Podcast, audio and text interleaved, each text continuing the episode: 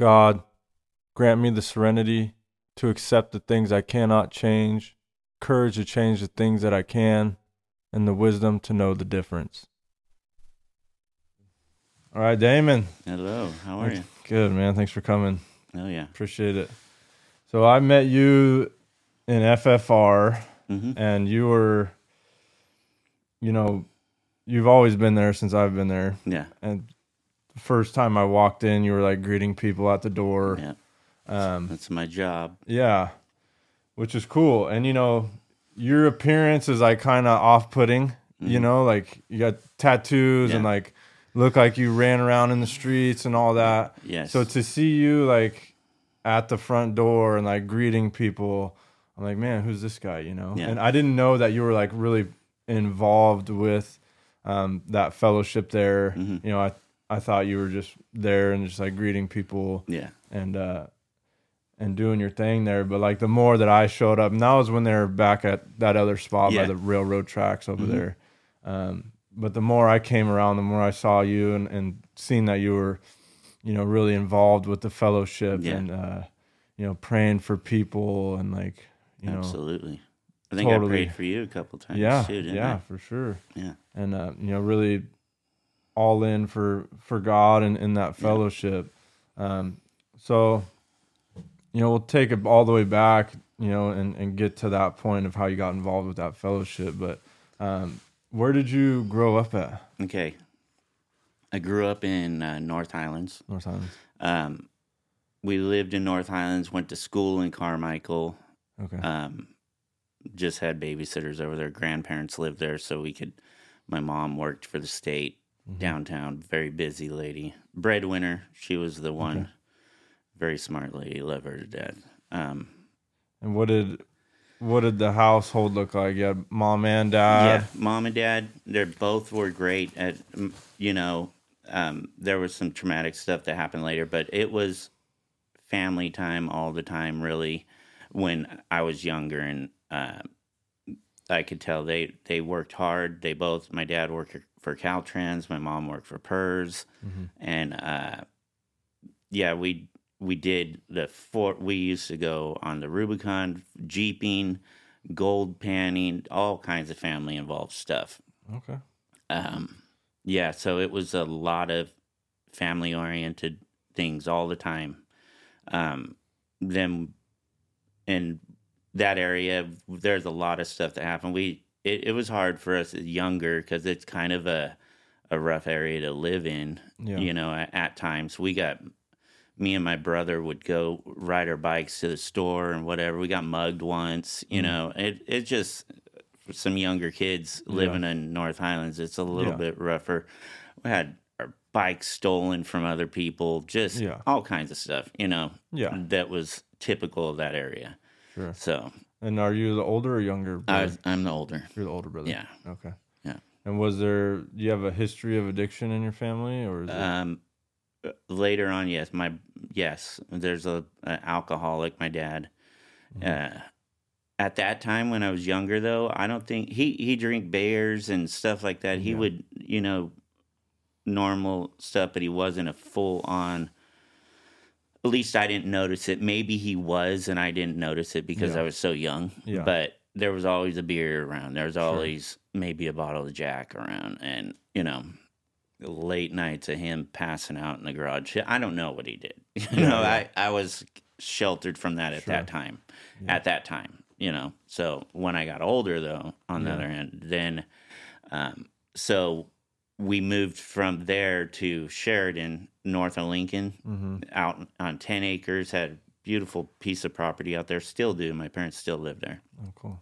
and um, we moved out there and not even six months after we moved out there uh, my dad was hit by a car on the freeway he worked for caltrans he got Ooh. rolled down the side of the car beat pretty bad uh, broke his leg um, it was just he was broken i could tell it was it was traumatic to me to see Yeah. you know my idol dad, my dad was my idol you know i looked up to him quite a bit and um so to see him so broken he was black and blue Mm. from head to toe Wow. so um for me to see that it was a it was pretty traumatic. How you know, old were you then? I was 14, Okay. 14 years old then. Um, so, but that's when, after he got hit like that, he self medicated with the whiskey. Mm. And that's when his full on alcoholism was very apparent and very well could see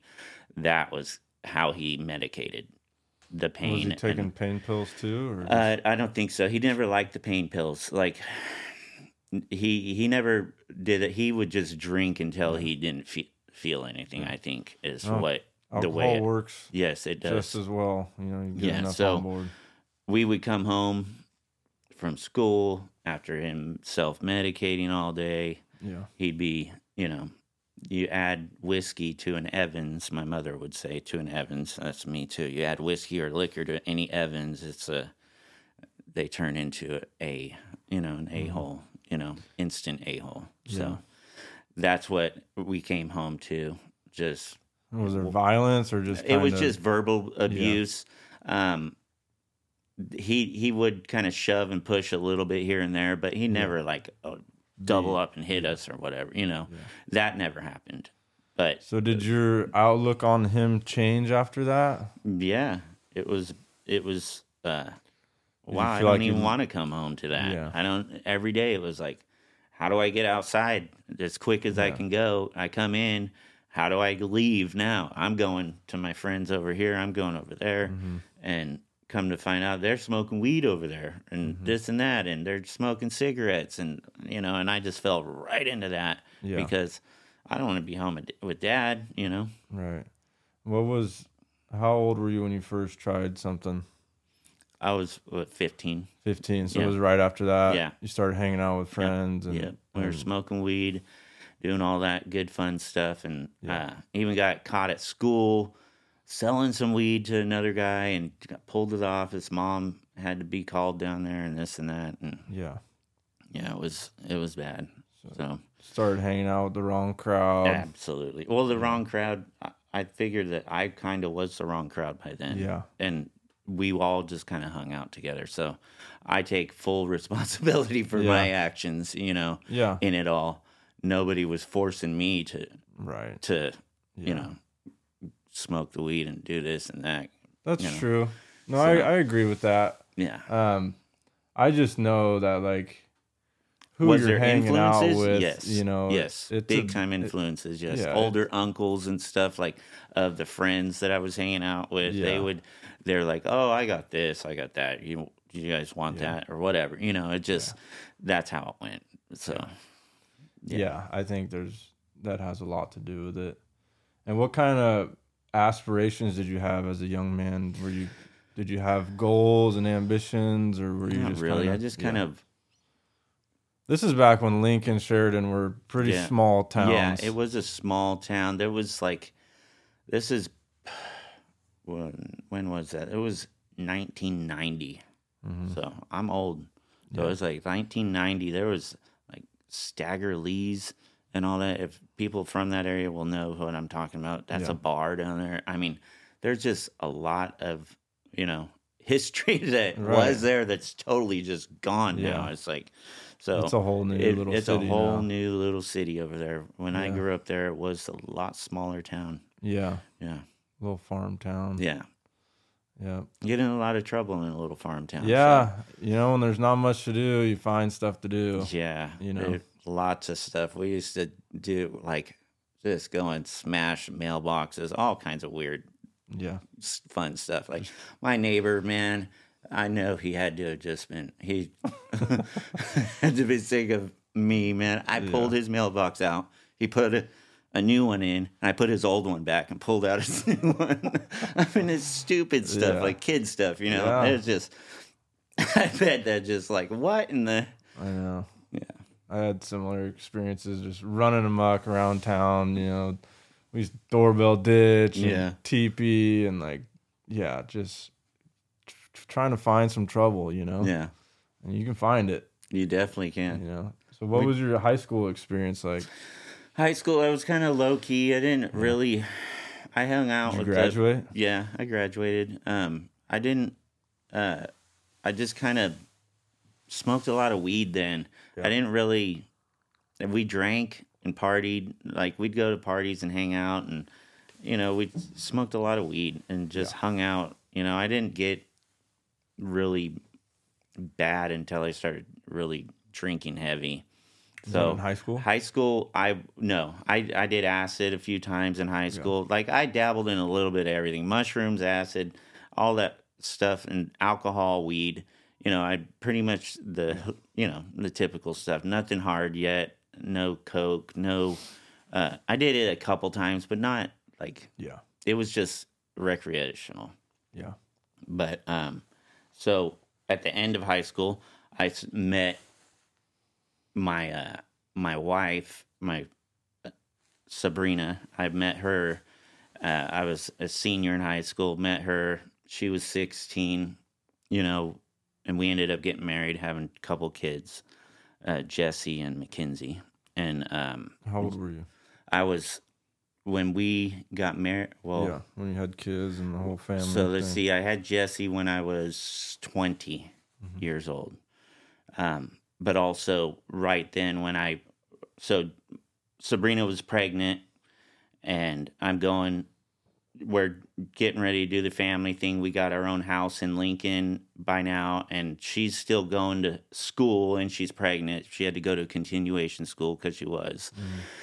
Uh, that was Phoenix and Lincoln. There's a continuation school there in Lincoln. She was going there.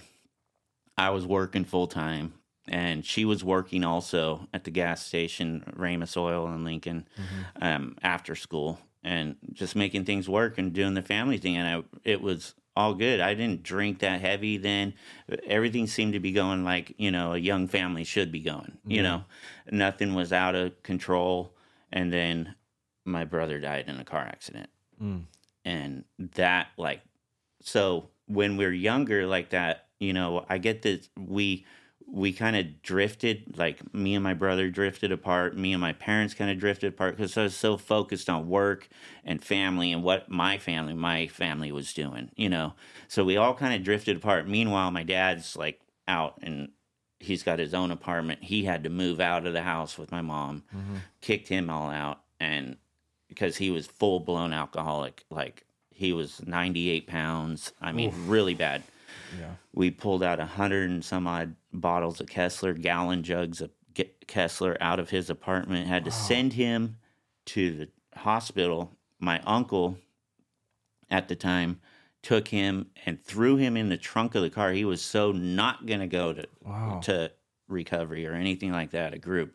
So they sent him to White City, Oregon, a program up there, and he's been sober since. Oh wow. Yeah, it's been it's uh, thank you Jesus for that. Yeah. He's been sober since, and he's completely different man. Mm. It's a like a night and day difference with you. Like I said before, you add alcohol to that man, and it, he's a different man. Yeah. So like the Jekyll and Hyde type thing. Yeah. it's a absolutely one hundred percent. Have you read any of the AA literature on that stuff? Not no, I never got into that. I Yeah. I just stick with my Bible and my Yeah. yeah. So it talks about that, like in in uh, more about alcoholism, hmm and it talks about you know the different types of alcoholics, and uh, you know how you know real alcoholics and people that suffer from alcoholism, whether you want to believe it or not, it, you know doctors the doctor's opinion is that people with alcoholism have an allergy to alcohol, and we process it differently, and yeah, it, it completely you know changes who we are Absolutely. you know and uh, and once we start we can't stop you know that's Mm-hmm. a hallmark of alcoholism like once i start drinking my impulse control goes out the window Oh yeah. and i'm not capable of stopping Yeah. whereas like you know some people i'll say like a, a normal drinker might be able to have a couple drinks they feel a little tipsy Yeah. and they're able to stop you know hmm and they feel a little dizzy, whatever, and they're like, "Oh, I've had enough," right? Yeah. Whereas like me, I'm I might have anxiety or like be or not feeling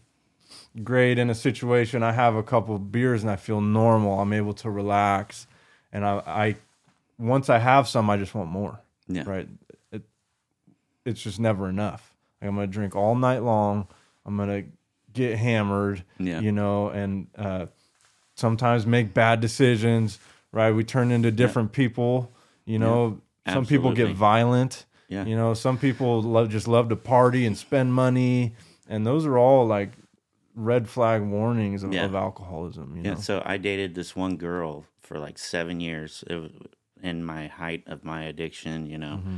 and she was she's an alcoholic, she still is, and uh, oh, always going to be. But yeah, um, I could tell exactly if she had one drink, yeah, one drink, it was like I could tell she drank Immediately, yep. immediately. Her tone in her voice, her I knew her that well. I knew her that well. Like I Yeah. could tell. Like boom, you had I a know. drink. I could tell. Like just her tone and her whole attitude, the way she looked at me, the everything. Everything. It was just a completely different it's like a person. light like switch. it is like boom. Uh, it's crazy. instantly you add alcohol and it's like completely different person. It doesn't matter. Yeah. It's just so crazy how you could just totally and when you that. take the alcohol away, you Yeah. know, these people are like normal people, Yeah. like caring people, Love smart, loving, intelligent. Absolutely. It's like you add that alcohol and it's a whole it's like it just Yeah. it twists something in their brain it turns on this switch So your brother dies. yeah And was he how how did that go about? Just an accident, yeah he was in a car accident um no alcohol involved. Nothing. no i think he was so my brother he hid it from me but we found out later he was using meth um he was dating some girl in roseville Mm-hmm. stayed there one night drove was driving back to sheridan on the back roads went through a stop sign and was t-boned and Mm. uh when we went through his room later we found light bulbs with you know just I mean straws you know so it was like he was smoking meth so i don't know how and what happened that day but it is what it is he was using obviously and um yeah so It was just his time. It was his time yeah. and I've I've put that in the past. You know, I've worked through that. I've did counseling with a when I got out of jail this last time. I really worked on some grief counseling, and man, that helped so much. Yeah. So the grief counseling that they offer over here at Placer County is awesome. It is awesome. The guy I worked with was Larry Woodward. Mm-hmm. He's a uh, they did a grief counseling class with me. It was the first time they did it. It was like, whoa, it really helped. There's a few other people that What had, was it about that counseling that? so it, the way that they the booklets that they had, it Mm-hmm. like gave you a whole different uh, way to deal with these things and Right. the tools on how what these feelings were doing to you when it, they did it, it was just awesome. It, there's a lot of it. Just it opened my eyes to a lot of the actions, the way I would react to things, Yeah. and it was just awesome how it it all worked out. This was all right when I got sober, also, so my mind was clear. Yeah. I wasn't fogged. You know, when when you try to do a class or something and you're under the influence, the stuff just doesn't sink in like Yeah. clear headed, uh, open mind. You I know, agree. It And- can plant the seed, yeah, but yeah, but it's it's not going to do the work that needs to be done all the way. Like now that I have a sober mind yeah. in every way, in every form, it is stuff just sticks and stays better this time. Yeah. You know, and I'm still recovering from all the meth use. You know, Right. it's like wow, It takes a while. the, yeah. the fog, the brain fog is yeah. dissipating. Yeah. That's good. so after my brother, yeah. So how did that affect you at the time? Like what? uh, How were you dealing with it? Like what? alcohol. Yeah. Yeah. Straight in, Yeah. head first, alcohol. Because I was 20 years old Yeah. And I was turning 21 Yeah. and it was on and cracking then, nonstop every day for quite a, a long time, you know. Um, and I can't even think how long I drank after that. It was like many years, probably. So that would have been in 97 is when he died. So 97 to 2000, I was a full on raging alcoholic. Just, you know, add alcohol. What did I say? you know, but So all I- day, every day. yeah. Well, not all day. So I, I'd go to work. It was always in the evening. I never drank and worked. And that came later in my addiction. Like Yeah. the beginning stages I did that and then I started you know that was also when I started doing uh, meth also but I wasn't doing it full time and I wasn't smoking it that was the difference I was just doing lines of mm-hmm. of meth to get to work after being hung over all night drinking it's like I'd do a line on on the way to work or something and just you know and wake up and get to work and like a cup of coffee. you know? yeah, exactly. It was my cup of coffee. It really was, and it like that's how I would deal with the Yeah. that you know the hangovers and and the nonsense. So So stuffing your emotions, yeah, drinking it down. yeah. And the meth use wasn't all the time. It was just when it was real bad or available to me, you know. So that didn't get bad until uh, later, and I started Yeah. smoking it. But that's later on in this story. So, were you tr- starting to see repercussions of that alcoholism, or were you just kind of coasting through No, life? I was coasting. Yeah. Then I've had a good job. I've always had a job, and What were you doing? I was working for Dave Davey Tree. Then I was a utility pole inspector, and I was make I was a foreman, running uh, my own crew and this and that. Right out of high school, they made me like I made pretty good money for that time Yeah. frame. So it was almost twenty dollars an hour. Back then was quite a, lot, bit. yeah. Yeah. That's back when gas was ninety nine cents a gallon. Right. Yeah. So twenty bucks an hour wage. Yeah. It wasn't too bad. We could live decently, pay our rent. and Yeah. All that. And what about your kids? So, were they seeing you drink like that? And were, Yeah, no, I drink all the time. was Like, that having an effect on them? You feel like? No, because I was drinking beer. Like once I I'd go to, I was just drinking beer, you Yeah. know, and it wasn't uh, alcohol like alcohol. Later in life, it was more than it was vodka. Later in life, but yeah. I would drink a lot of beer. I got overweight, everything because I drank so much beer. Like Yeah. I was quite a bit heavier, and um, yeah, it was uh, like eighteen to thirty beers a night. Sheesh. Yeah, putting them down. Yeah. Yeah, usually eighteen pack. What kind of beer were you drinking? I was drinking Corona, uh, Bud Light, and uh, Heineken were my beers. Yeah, so mainly Corona and Bud Light, but So, what happened after that? so after that just started going to work started tow truck driving getting into trouble there did a few things with and did not you know that weren't very good to do uh, you know Pulling people's car that Yeah. didn't deserve pulling. exactly so it's like You're using the tow truck to jack people's car. yeah Nice. yeah that kind of stuff would would just happen you know Yeah. and then Just- It would just But, happen, you know? yeah. So, anyways, it just that that kind of stuff happened, but it, I'd getting in trouble. I got into a car club. We were just running amok, you know. So Yeah. started. Then I had some wisdom teeth pulled and was introduced to Vicodin, and it was a wrap. Then it's like I was Found it. found it Yeah. yeah, the Vicodin led to Norcos, then the Norcos led to Oxys, Yeah. and then the Oxy led to Liquid Oxy, and then so on and so forth. Yeah. But um, well, let me back up here. What was I going to say before all that? There, so I was got introduced to that. Then I started tattooing also. Mm. So the painkillers and the drinking and the tattooing Yeah. and it was I had a tattoo shop built right in my kitchen. So everybody from the car club wanted tattoos and I just Yeah. started tattooing back then. And uh started tattooing and living that lifestyle and then me and the wife. So you just kind of fell into that whole lifestyle. yeah that that lifestyle i kind of started because i've always been artistic and very like uh i've always drawn very artistic you know? And um pretty much i could draw just about anything or you know it's just that way.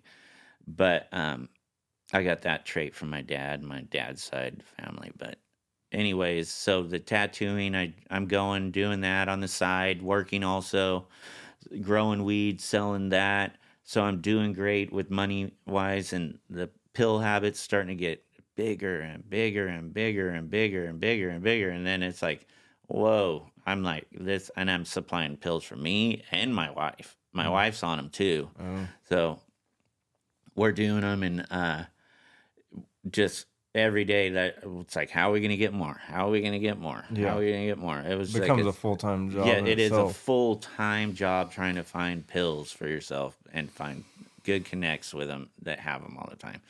And man, it just that was just so stressful and so draining in Just a itself. It was no fun after that. It was like it is the Yeah. worst way to live, and I did it for so many years. just like no purpose, It's a- meaningless. yes. Just one day the One next. focus and one Yeah. drive, and that was it. And that's to get pills. And then once you get it, it's just a temporary relief, yeah, and then it's just absolutely. on to the next day. Yeah. Here you go again.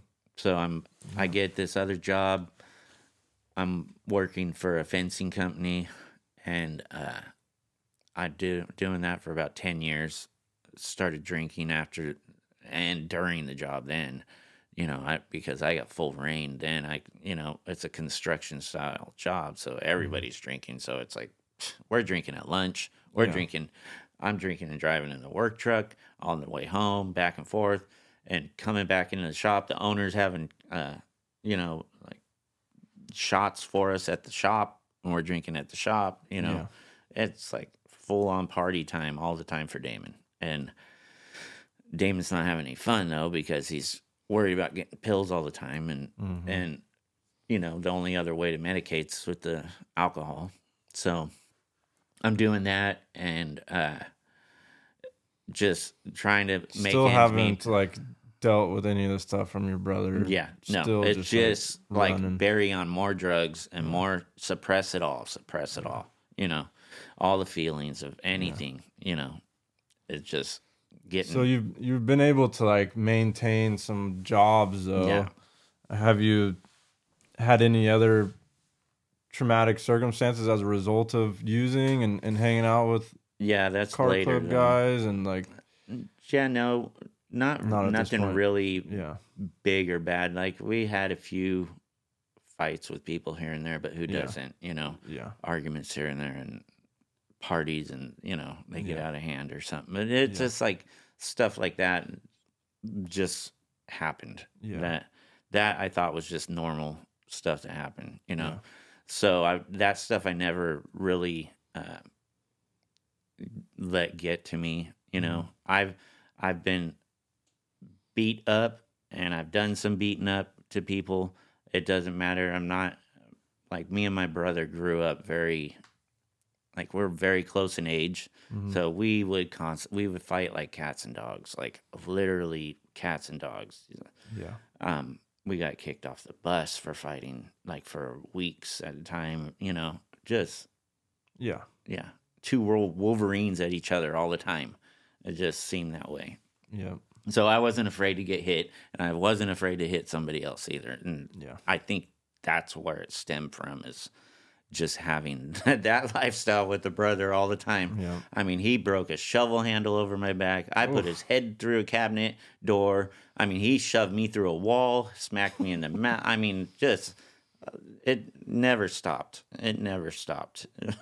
yep so, so you're fencing drinking popping pills yeah.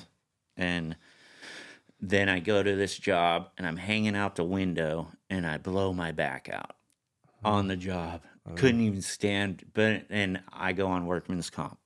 So I'm on these painkillers they're given to me now with a bad back and it I have a bulging disc in my back because Mm. of it, but it's just all I had to really do, I find out later, is really just exercise yeah and it helps with that and strengthening yeah, and- it does yeah. it absolutely does you have a back problem exercise yeah exercise exercise exercise because when i did then that's what f- cured it not the pills that mask it Yeah. And know. yeah, exercise. The doctors just like give you a, you know, a prescription just to, you know, Yeah, to get and it, it helped. You know, it helped, but it didn't fix it. Yeah. The real help would have been make me go to. Yeah, I know. They Physical therapy. They medicate the side effects, you know, Yeah. of the real problem. Yeah. You know, and uh, and then those those side effects that they're prescribing for create more side effects, and then all of a sudden you're on two different kinds of pills, and Yeah. it's just like this rabbit hole of Yeah. yeah. they put me on fentanyl. I was on fentanyl patches for a while. Jeez. I was on uh, all kinds of painkillers. yeah. They tried everything. This, that. And how did that? So now you're out of work. Yeah. Um, I'm out of work on workman's comp. My uh my wife at the time, she's working still. Then she decides that she's gonna quit. She's ends up pregnant. So she's pregnant. I had a vasectomy, by the way. So she's pregnant. And um, your baby or not your baby? it was not my baby. Okay. I come to find out later, Yeah. but it was not my baby. I could tell right when it was born. out, I was yeah. like, you know, when I gave her the benefit of the doubt, and I stayed with her all eight months until Yeah. I could see the baby itself, and then I was like, no, that's not mine. you know? Dang it. So How'd that make you feel? it crushed me. It Yeah. really, really. As a shot to I had pride. such animosity and such hate for her. Then it was like just I Ugh. hated her. yeah. then it was just like, God, how could you do that? We were married 16 years. Damn so, it. yeah. That's brutal. So, yeah, it just, Ripped you apart. yeah, it did. Yeah. So, and meanwhile, while she was pregnant, she was using meth and taking pills. So, the, the baby came out drug addicted. Dang it. I didn't know that she was using meth. I was stuck in pain at home on workman's comp and just in my misery myself and not paying attention to what's going on around me. I'm clouded with my pills and this and that. Yeah. So um she'd just go and take off and be gone for hours on end, you know. And I just was at home stuck watching TV, doing whatever, you know Yeah. Passing the day, going to my doctor's appointments, whatever, you know. So then uh I find her in a trailer out back. We had the baby already. Find her out there and this all happened like within a couple couple weeks. So I find her out back smoking the pipe and meth and then uh then like a week later our landlord comes to the door and says that you haven't paid rent for three months. She hadn't paid the rent on the house for three months. She Oh. had been taking the money that I would give her because I get workman's comp checks, taken the money and blown it at the casino and doing her meth and doing whatever Yeah. and just totally lying to me the whole way. And um, I had to put a tracker in the car just to see where she was going. I got the check one day. She said she'd go and send it. I put a, a GPS in the car. It went straight from the house straight to the casino. And I was like, oh my gosh. So I was just like, oh my gosh, I was at my wits' end then, and I just was like, okay, well, hand me the pipe. yeah, that's the smartest thing to do, huh?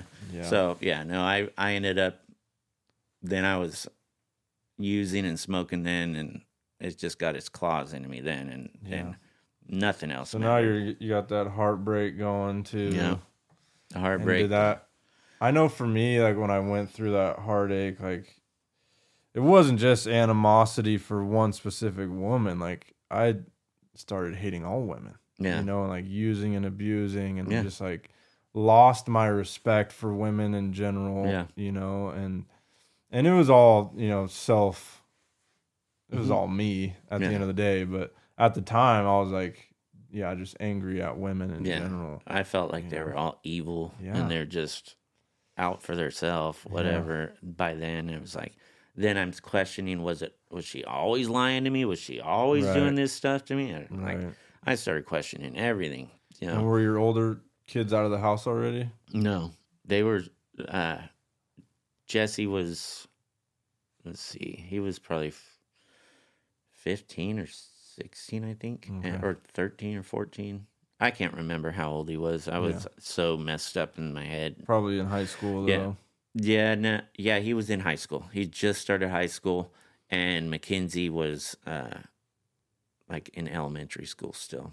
So they were they were they were seven years apart. So Okay. Jesse's seven years older than Mackenzie. Then So you started running.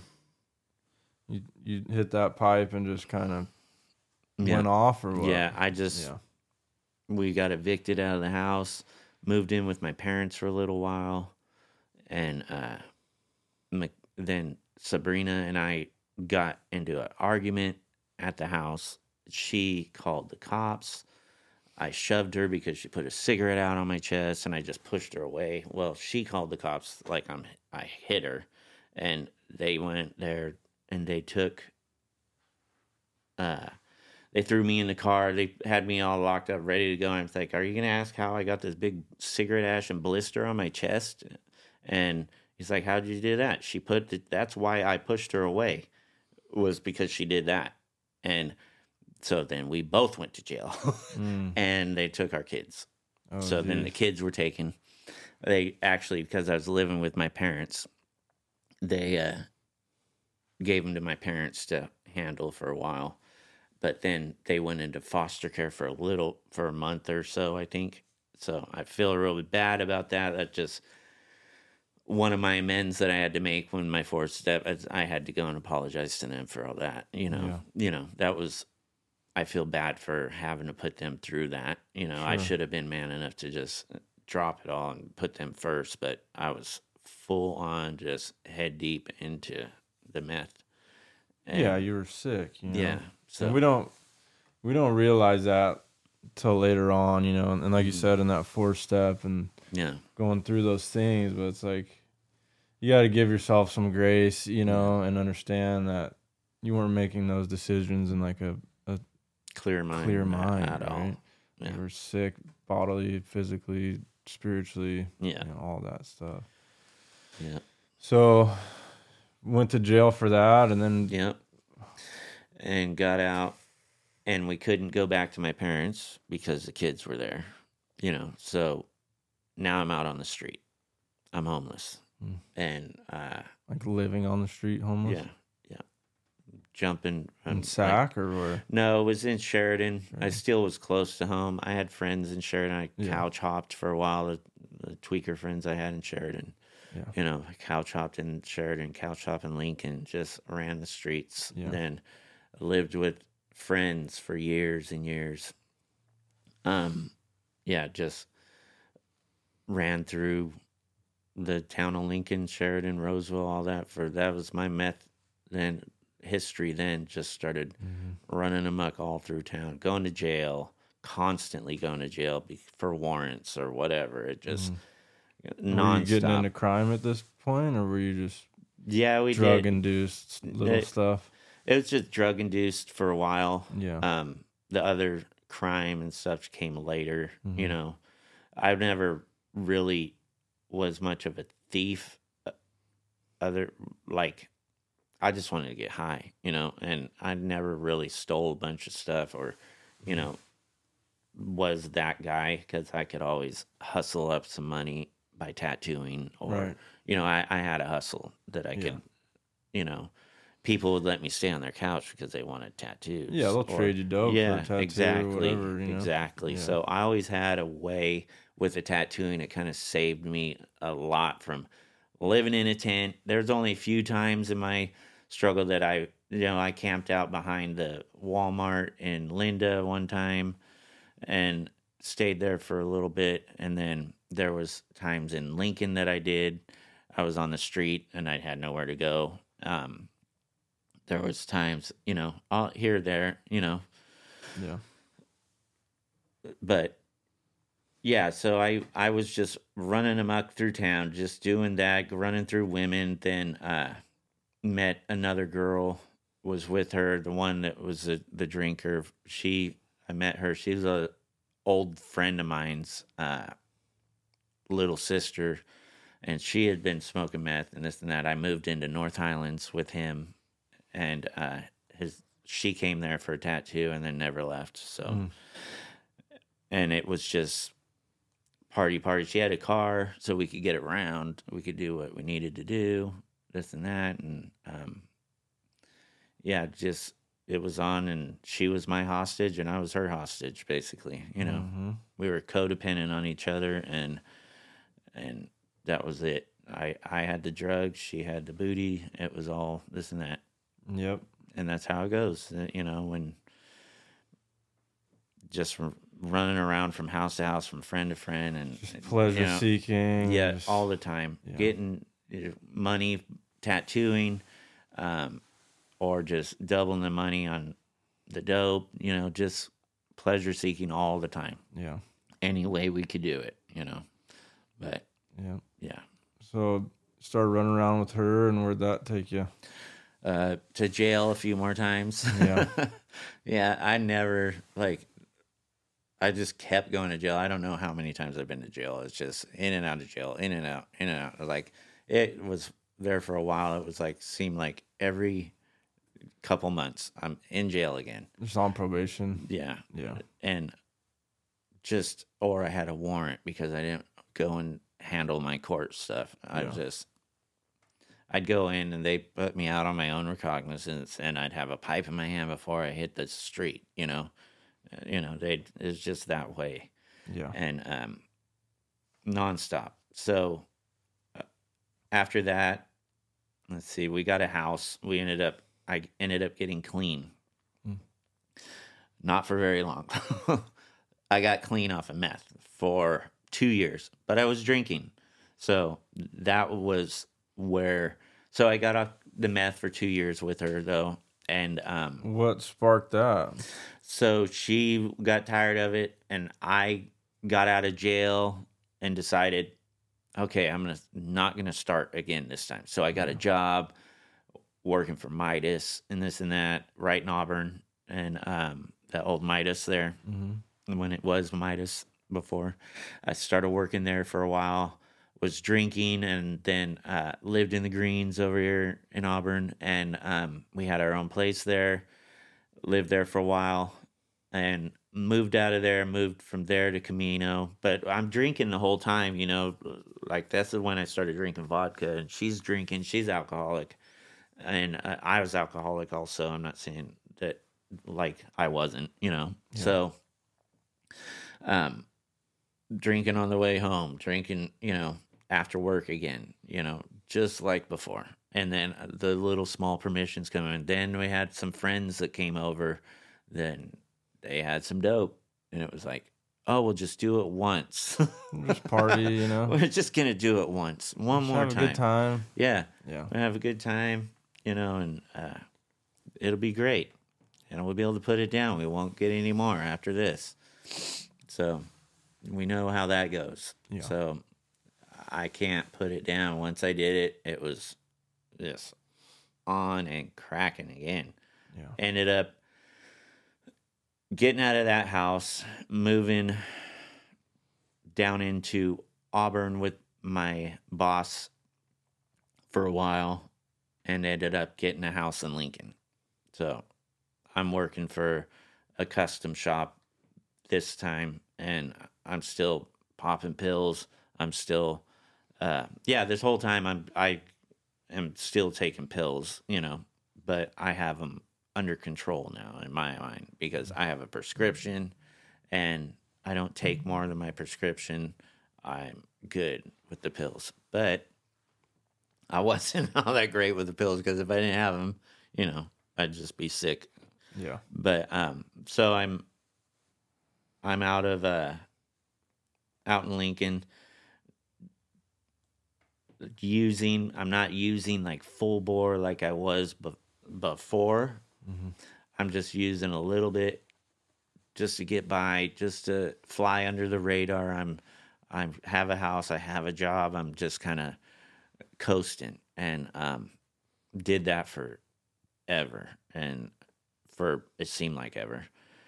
And then me and her started fighting and uh she left i had the house to myself and then i just kind of well i might as well just go full bore into the and had some other friends move in and we were just all using, and uh, yeah, I was just going for it. Lost my job then, and because I went full bore, Yeah. I was like, yeah, I was moving quite a bit of, you know, people coming through the house. It was like a, like a the spot, you know, Yeah. for quite a while, and uh, ended up just having lots of friends and like the wrong friends, you know, Yeah. over all the time and cars being stolen and all kinds of shenanigans happening. And um yeah, it just it was a mess. So after that, while I'm living there though, I got I decided I didn't need those pills anymore, so I tapered myself off the pills. I'm I'm getting this if I smoke more meth, I won't need the pills anymore. I'll mm-hmm. have only one to worry about. And in the back of my mind, I really wanted to get clean, you know, mm-hmm. and off it all. You know, I've always wanted to do that, but it had its claws in me so deep. The pills did too. So it took me eight months and I got my prescriptions and I, I tapered myself off one half a pill less each week. And it took me eight months. I was prescribed 10 Norcos a day. And it was like, took me eight months to finally taper myself down to where I forgot that I needed them because I was smoking the meth to to outweigh that, you know. Yeah. But I'd much rather come off of meth than pills. Opiates. Yeah. So, um, so I'm doing that. I got off the pills, but my meth use went through the roof, you know, for a while. And You still just smoking? yeah, just smoking. I never slammed it or anything like that. I just smoked it, smoked it, smoked a lot of it. But um yeah, I just kept doing that and ended up losing that house. Moving in with another girl up into Colfax, moved up to Colfax and you know, these are all younger girls too like this, women I had no no business dating, you know, but the younger they are, the funner they are. It just seemed like, you know, Yeah. and so this one was 23. I was in my 40s. It's like, so just we were having fun. She was crazy. I was crazy. And she ended up robbing me and, Mm. and ended up sleeping with a bunch of my friends too. And I'm like, oh my gosh, whatever. Yeah. So I moved out of there, moved into Penryn, uh, downstairs from where my son's house was with some friends, and I was using there. And uh, Your son was living above you? yeah, he was living above me in the in an apartment above the house. So it's like a two story house, but there was an they turned the upstairs into an apartment and the downstairs into an apartment. Two different. And was he So- using? No, my son didn't ever. He hasn't used. He he smokes a little weed here and there, but Yeah. and he drinks a little bit, but he's Pretty normal. yeah, he's normal. And uh, thank God for that. Yeah. Yeah, because I think I scared them good. enough. Yeah. Uh, I think I scared it out of them to where That's good. I was never smart enough for that. yeah, You know, I Me had to- neither. I had to learn the hard way. yeah, I saw it. You know, I saw the repercussions. yeah, Saw friends getting locked up and dying. yeah, Saw, you know, and my dad and and you know family members dying and stuff. And Yeah. it's just like, well, it's not gonna happen to me. You know, Yeah. like for whatever reason, it's like I couldn't learn from other people's mistakes. You know, I just Yeah. had to experience it for myself. And you know, and I needed it. You know, like I needed to learn those lessons the hard way, and uh, I needed that character development and and to learn to learn life. You know, Yeah. and you're only gonna learn it through those experiences. You know, yeah, whether you can learn it from your own or somebody else's. yeah. And Yeah. that's that's what's crazy is like so all this everything that's happened to me in my life. I'm like, that is why God Mm. let me go through this. He let me go through that. He let me go through this just so I could be a soldier for him later Yeah. and have a testimony and have a, a reason to, you know, uh, an outcome like that could just only be a divine intervention. It's Yeah. just like because I was an atheist, I did not believe in God at all my So whole no life. God in no God. house. Like grandma, my grandparents my uh, were very religious Christians. Um, I just never went to church. The only time I ever went to church was to uh, every once in a while I go, but it was only like when I had to get married. I went there. The pastor made me go for a month, and you know, and that was it. Other than that, we stayed away from church. I never had no reason to be at church. I didn't believe in no God. You know, you know, Damon did what Damon wanted to do, and pleasure seeking, and did what Damon thought was fun at the time. And you know, always, I always had that selfish, inward thinking, totally.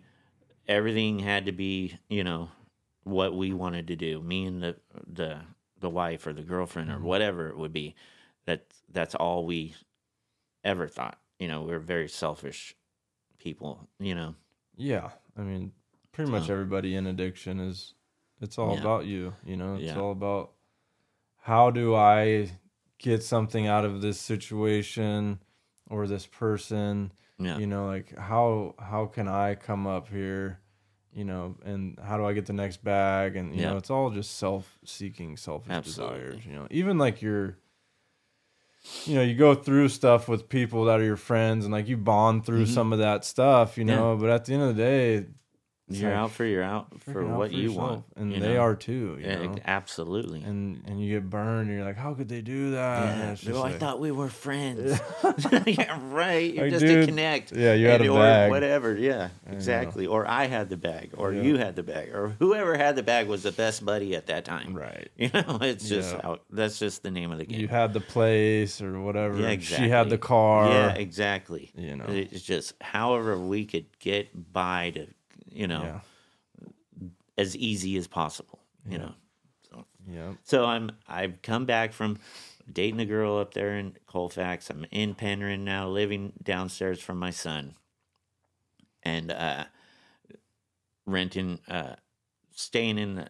Basically, I was staying in the driveway in my car for a little while, and then there's like, okay, you can rent a room. So they rented me a room. I got a room there.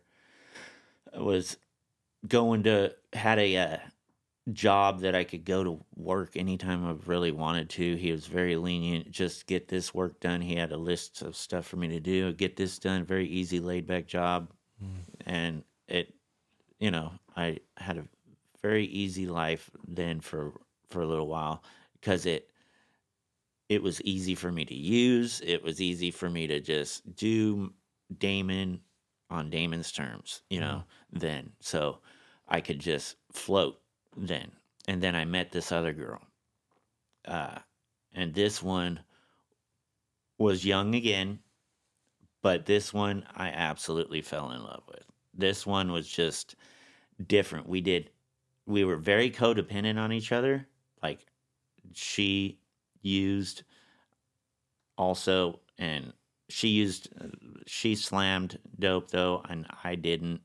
I didn't I didn't condone it or have her want her doing that either. So she cleaned up. We were together for about a year and a half, and the the times that we were to, uh, together, that year and a half, there was like a month at the beginning or so that she was getting off of the heroin. Then she was, we were using meth all through there, but we were so like codependent on each other, and we did everything together. It was weird, uh, like a the weirdest relationship I've ever had. So we were we would not let each other out of our sight. It was just crazy. Like I had been hurt, she had been hurt, and it was like we didn't trust each other Yeah. all the way. It was like okay, so and the psychosis was in full on like we were hearing stuff, seeing stuff, you know, that wasn't there. It was just the psychosis was on and cracking then too Yeah. seeing and hearing stuff. She thought people were. I had women in the closet that she's sitting in front of. They're in there. I know they're in there, and it's like, whoa, yeah. So, and I thought there was other stuff. It was wild, like just wild. We thought there were people outside. There was all kinds of stuff like that. I can think of like I used to get it so bad. I used to think people were crawling around in the know. yard and in the grass. It was just crazy. That freaking so- meth just It does. It. taps into that paranoia. Oh man, it was so crazy. like so you really see people, you do, and you, so you're crazy. really hearing shit. Yes, dude. it is so crazy. I'm so like, weird. I when I first started using meth, and I was up for like a week. This is back in the old house with the old wife and all that. When I very first started, and I came out of the house with my AR and shot the yard up Oh, the no. grass because I lived on 22 acres, so we could shoot out there. It was like it was a big house, big uh, area. I always shot out there, so it wasn't out of the normal. You know, I thought we had some grass out front that was really tall. I hadn't mowed it, and I the wind was blowing. I Mm. Thought people people, were crawling around in my grass, so I was like, whap. I walk out there, nobody's in there. I'm like, Oh, oh, my gosh! I'm like, I'm losing my mind. Losing I it. walk in, I lock the gun back up. I'm like, okay, this is crazy. This is nuts. That's why tweakers don't need guns. yeah, exactly. right? exactly. So So now you and her in the same house, all Yeah. twacked out. Yep. And she's she's working with me. We're like so we're working at this job. My boss is paying her to paying me. So we have we lived that way for a year and a half.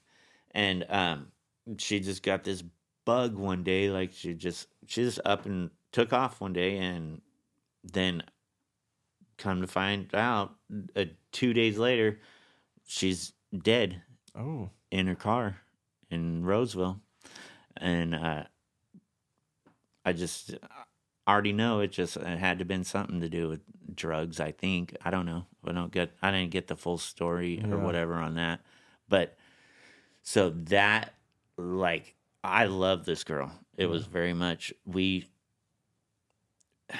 It it was just crazy how God worked it this way. I the way I see it now is how God put me or like he didn't do it. I put myself in it, but I give the glory to God because he put me through this struggle or I feel like he just let took and withdrew himself so I would cuz he can see everything that's going to happen and he placed it that way to where that would happen to where that would be enough of an impact because I'm so stubborn. Eh, I could go to jail, jail, and everything could happen. And I've never, and and I'd just keep using. You know, it didn't matter. The only time I ever stopped using, really, for any amount of time, was in jail, and so that's the only time I ever got sober, completely sober off of everything. You know, did so you go to prison or you just in that? no, just jail. Yeah. Just jail. Um, I almost this last case. So, well, let me back up a little. So there was a case that I just went to jail with Autumn. Like she was in the car. They searched my house, found a gun, found drugs. So I went to jail for that. I was looking at like three years in prison. So I ended up uh, getting a lawyer, and he was a good lawyer. He got me off on all that because the cops weren't supposed to be going in my house. Autumn stayed with me, but that wasn't her residence. I wasn't on probation. They illegally searched the house.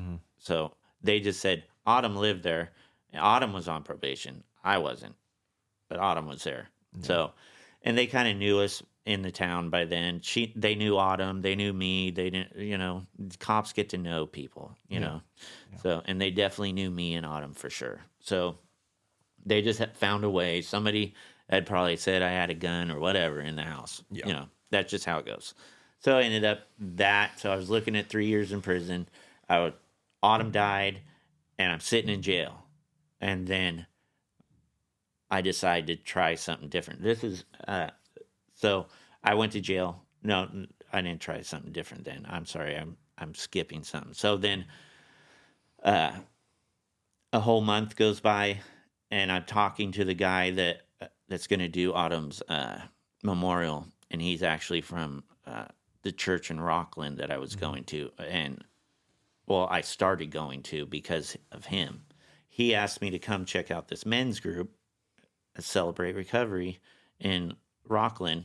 I decided to go. I was still using. I was still getting high, but the seeds were being planted then. Yeah. Yeah, they could tell I was high as a kite in there. Yeah. They all knew me because I kept going there for years after that. And uh, so I'm I'm in there and I'm I'm using still and I'm just kind of whoa what's going on you know Yeah. and then I ended up getting an argument with one of the roommates, and she called the cops on me, and I went to jail again. And this time, now that I had that spirit of God in me, hmm I decided to pray to God in jail after sitting in there for four or five days. And I prayed to God. He told me what to say to the judge. He told me what how to uh, and do what I needed to do. When I got out, is call my son, do these certain things, and he just said it clear as day, and that's what I did. Hmm. And here I am now. you know, so I'm sitting there. I do all all the things he wants me to do, but that was the first time I really prayed to God. Well, no, I take that back. So there was one other time, years and years before, right after I was staying behind the the Walmart in Linda. I needed a ride back to Lincoln. So I'm like, I was like down and out. I wanted to walk into the freeway. I said, God, if you are real, give me a ride to Lincoln. Otherwise, I'm walking into the freeway. I'm walking in the freeway, and boom, here comes a car of a guy that know knew me Hmm. from like 10 years before. I met him once, and he was one my fr- wife's friend from high school, and he recognized me. and it was like, if that's, I'm like, okay, God, I, I think you, I, you might be real. it's like I'm thinking that, but Yeah. I'm still high. Then it's like and nothing stuck, you know. Yeah. So it's like, wow, that was the first time I really prayed to God. He answered, and I just kind of like blew it off, like, Yeah. wow, that really just happened. But but who cares? Let's go smoke some more dope. Yeah. You know. So you prayed in, in jail. Yeah. He kind of answered your prayers there. Yeah. And then you got out, and did you continue to walk that path, or did you go to? I was going uh just the Wednesday meetings every Wednesday. I was doing that and I started I was upstairs living with my son now for uh, I moved out of that as everybody moved out from downstairs. Right as we I lost the house, I went to jail, lost the girlfriend, went to jail again. So everything was happening to me. I was like at my very rock bottom. I'm sitting in jail, and that's what I pray for people. Like, Yeah. even at church at FFR now, I pray for people to have a rock bottom, Yeah. have a a turning moment that uh, the only way they have to turn is up. You know, from there Yeah. is is out what I pray for. what do you think it is about that, like that gift of desperation that? It is a gift. It absolutely is a gift. That's the only way because a lot of us are so stubborn. I'm sure Yeah. you can relate to that. I was so stubborn, I did thought saw and did things Damon's way Mhm. all my life. And then finally being able to just give Damon up, let him die to self Yeah. and turn like I was a 180, and that's the name of the church in Rocklin. I t- Damon turned in it was a 180, like completely different guy. So I Yeah. started putting, you know, I started going, and the literature started coming in. God's word started coming in. I started praying, talking to the guys in the Celebrate Recovery down there, and it was like one guy there, Tony. He uh, he freaking told me one thing one time and uh, said, You got to chase your recovery like you chase that sack. Yeah. And that's it stuck with me. I heard that and I could relate. It was like, boom, a light bulb went off. I knew exactly what I had to do. Yeah. I had to chase it. Yeah, because you're, you know, when we're out in our addiction, like we're willing to do whatever it takes to get a bag. You know what I mean? absolutely. And uh, and yeah, you have to Chase chase recovery with that with that same mentality. Yeah. You know, like all day. whatever it takes. You know. Yeah. And uh, yeah, I think you're right. Like the gift of desperation, you know, like I had to be stripped of everything, you Yeah. know. If I had if I had a any type of game, like if I had any action at doing something else besides surrendering, hmm like I was gonna try that route. Yeah. You know, I had tried all of the options. You know, I had had one foot in, one foot out of the program. Like, you know, had tried every, you know, the geographicals, like all these different methods of of change without trying to surrender. Yeah. You know, and until until I was, you know, had that incomprehensible demoralization and, and that gift of desperation where like something had to change or I was gonna die, Yeah. basically, And that's Or- the way I felt. or or spend the rest of my life in prison. Yeah. you know what I mean. I was there, so if but if nothing changes, nothing changes, Yeah. right? And so when we get to that point of desperation, like that's when that willingness Mm-hmm. gets there. You know, like when you when your back's against the wall and it's like Yeah. jails, institutions, or death, Yeah. and you have that willingness to change and you chase recovery with the same ambition that you're chasing that bag of dope, Yeah, that's when things will start to move. Yeah, and that's the thing. It's like you got to be desperate because I was finally desperate in my life. I was like at a bottom to where it was like, Yeah. what do I do now? How, what were you feeling inside at that point? Like, I was completely broken inside. Like it was just such a shock to me. It was like yeah, it was a shock, but it was it was something that was in the back of my mind already. I knew Autumn was going to be taken like at some point in time because she just was stubborn. Also, she lived life on her terms, and it was just uh, it, it- she did what she wanted. She was just Yeah. like me, and we mm-hmm. did what we want when we wanted, and it was that brokenness that really turned me to God. That so it took a death to bring me into addiction, yeah, real heavy, and it took a death to get me out of addiction. Is the way I look at it. yeah, But it's and actually nowhere else to turn but up. You Right. know, so I'm going to the celebrate recoveries, and I'm finally digging into that. Then a friend of mine, uh, Jenny, she uh, turned me on to FFR. I went up to FFR, then it's been a wrap since then. It's like I got Nick as a sponsor. I was all in. Like Mhm.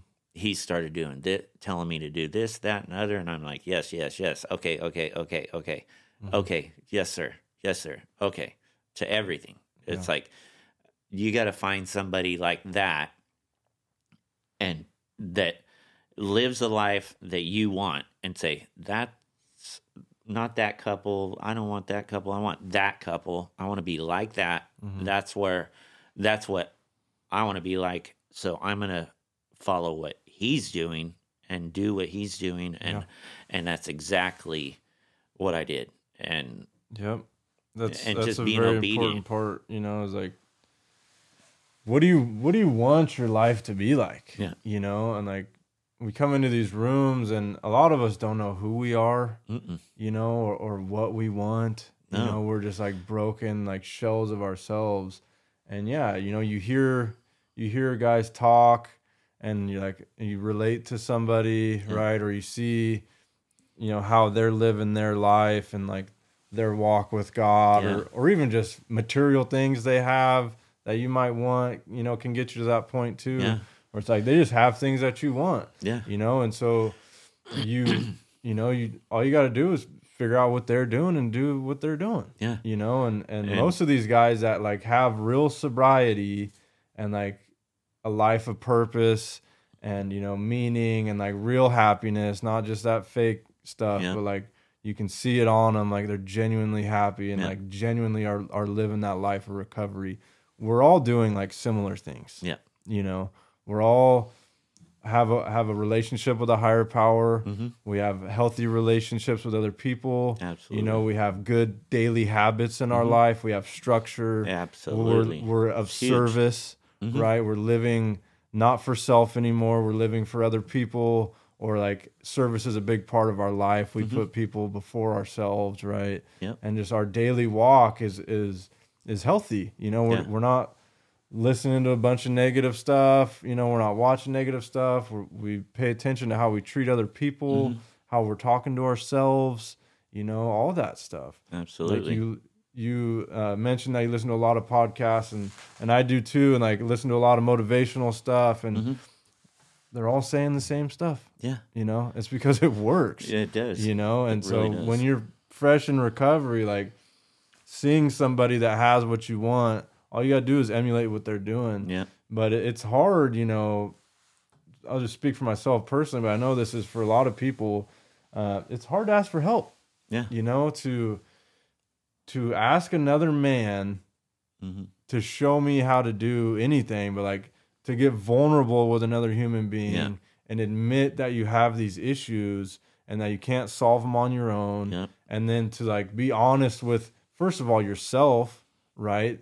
To, that you even have a problem Yep. and that you've done all these things, you know, and to admit that with another person, it's difficult Yeah. you know but it's it's not only like worth it but it's it's necessary Yeah. you know you need to get that stuff out of you god already knows Yeah. you know and if you if you're a believer in christ you're already forgiven you know the work is done but that internal work needs to be done Yeah. you know we have to learn we have to heal from those traumas you know what i mean we have to work through that grief Yeah. you know and like we have to heal ourselves first you know and and that's what these steps are for you know and but it, you need help through that and, Yeah. and finding a sponsor that you can relate to and uh and work with is, is crucial and that's how we do it you know Yeah. one one addict helping another you know Yeah. we help each other through these programs and and uh it's a beautiful journey It is. so how has your life changed from being in sobriety Oh, it's it's an a 180. Yeah. It's like completely so that old Damon is absolute. So I get baptized and all that, and really the old Damon is dead, Yeah. and he is no longer around. You know, Yeah. he's dead. He's gone. The addict, the drug addict, the alcoholic, he's gone. Um, my my whole lifestyle's different. I don't cuss. I don't smoke cigarettes. Jesus pulled that from me.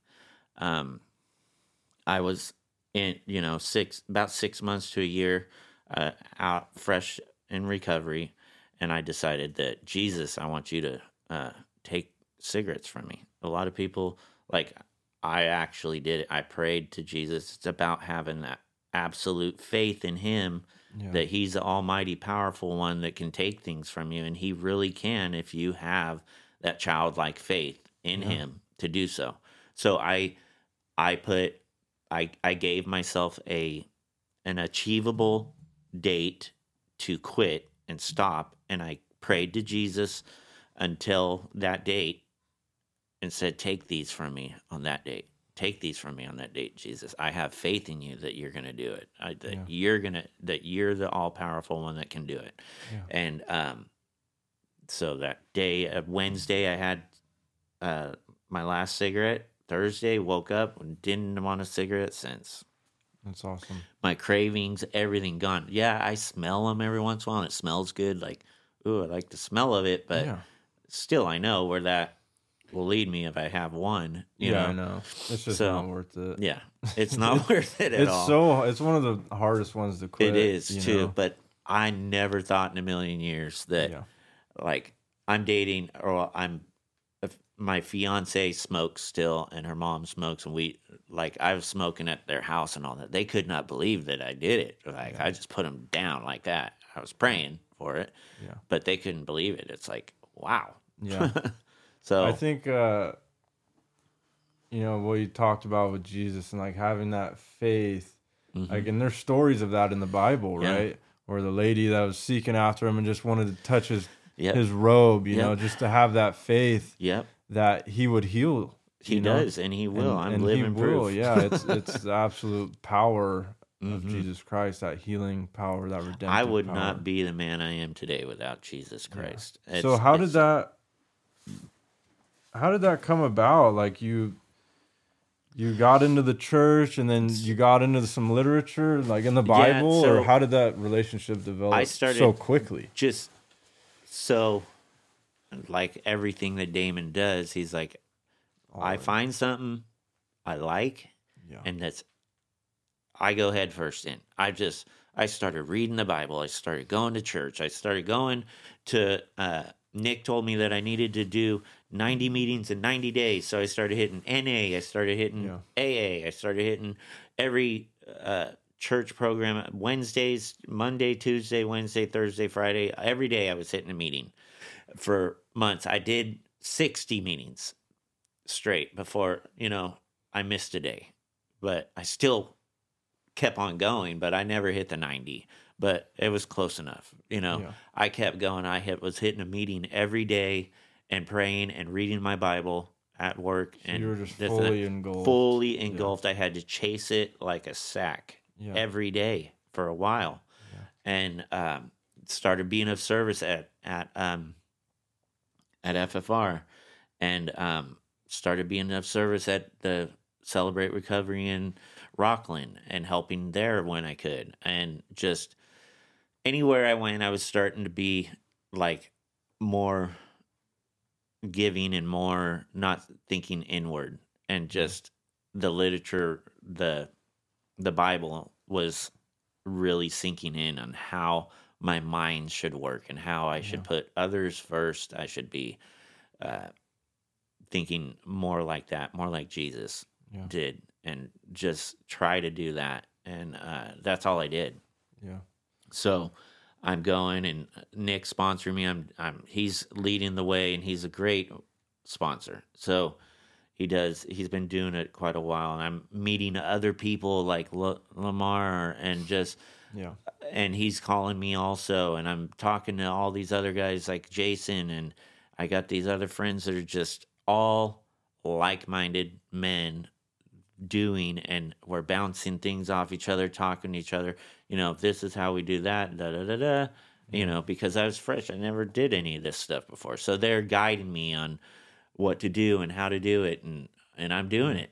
So It's cool. I think uh, an important part that that you're talking about is like being all in. You know, especially in early recovery. Like I had to completely swing the pendulum the other way. You Yeah. know, I was like so lost in darkness and like caught up in self yeah, and the self seeking and, and addiction and like the guilt and shame and and all the turmoil that, that I had created and, and caused. And uh, you know, I had to like put on the blinders and just like be solely focused on recovery Yeah. and God. Like Yeah. for sure like the first year it was like I don't want to hear anything about drugs. I don't want to see anything about drugs yeah, no violence. You know, I'm, I struggle with violence, so I'm like, I, I don't want to see any of that stuff. Yeah. Like, I just need I need Christ in my life. You know what I mean? I need some peace and serenity. I'm freaking broken and I'm hurting, and I've been hurting people that I love and care Mm-hmm. about, and I want to live differently. And so, I think being all in is very important. You know, and like changing our habits, right? Yeah. Like we need to replace these old negative habits with new ones. And being all in and like going to 90 meetings in 90 days and like Yeah. working a solid program and getting into the step work and, and taking the suggestions that are given in these programs. yeah, Like we we offer those suggestions for a reason, Yeah. you know, because they work. We They need do. to we need to develop skills and tools necessary to be able to deal with life. yeah, You know, like before the alcohol and the drugs were the solution to the way that we felt. Yep. You know, anytime something negative happens, you know, we would reach for a substance to change the way that we feel, you know, to to escape, right? And to celebrate and medicate. You know, everything was revolved around drugs. We chased it every day and you know, all of my waking hours were around the getting and using of more. Even if I Yeah. had a job, I was only working so I can get a freaking bag. yeah, You know what I mean? And uh, so, you know, we have to replace those old habits with new ones and like start waking up and and and getting into you know uh, some prayer and some spiritual literature or recovery literature and like you know developing our day and structure around recovery yeah, you know and and start building these positive habits to because we don't know how to live in sobriety. You know, like my whole adult life was in addiction. Yeah. You know, so I didn't know how to live. Yeah. You know, I I I didn't know how to live life sober and I was scared about like what that was going to be like. Yeah. You know, like all I knew was drugs. My whole lifestyle was around drugs. Yeah. You know? And so just the thought of like what is life going to be like sober, you know? How am I going to have fun? Yeah. You know, like what is this all going to be like? Um, but when we get into these programs and like we start hanging out with people in sobriety, Yeah. and you know we start to learn that oh man this life is so much better than anything drugs ever afforded Oh yeah, it is. You it know? absolutely is. It's Yeah. crazy how how it is like just so much better Yeah. on this side of the fence. It's, like I say, it's like it is so much real joy It is. You know? It is. yeah. It's so like God has blessed me in so many ways. It's just like I got this fiance now that we just click together. We don't argue. We don't fight.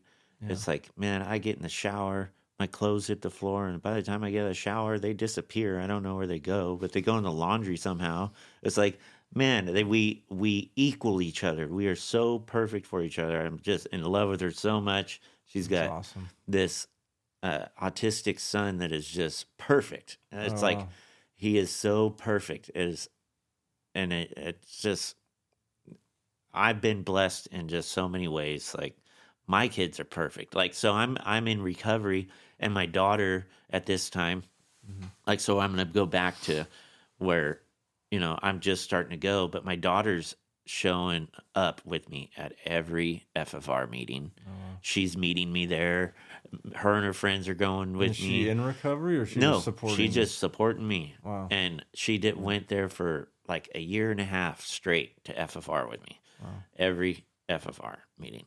For a 16 year old, 17 year old to be yeah spending their time night. on a Friday night with their dad, that uh, is just that's awesome something in itself right there. yeah I love her to death. She's so she's such a good girl, and uh, it's just that support, her being there, you know, beca- because when we were in, when I was in my addiction, she sent me a letter saying that she didn't want nothing to do with me. That until I was clean, blah blah blah. That no longer she would be answering the phone. Blah, you know, just the whole deal. Like you need to get some help, you know. And she didn't want nothing to do with me.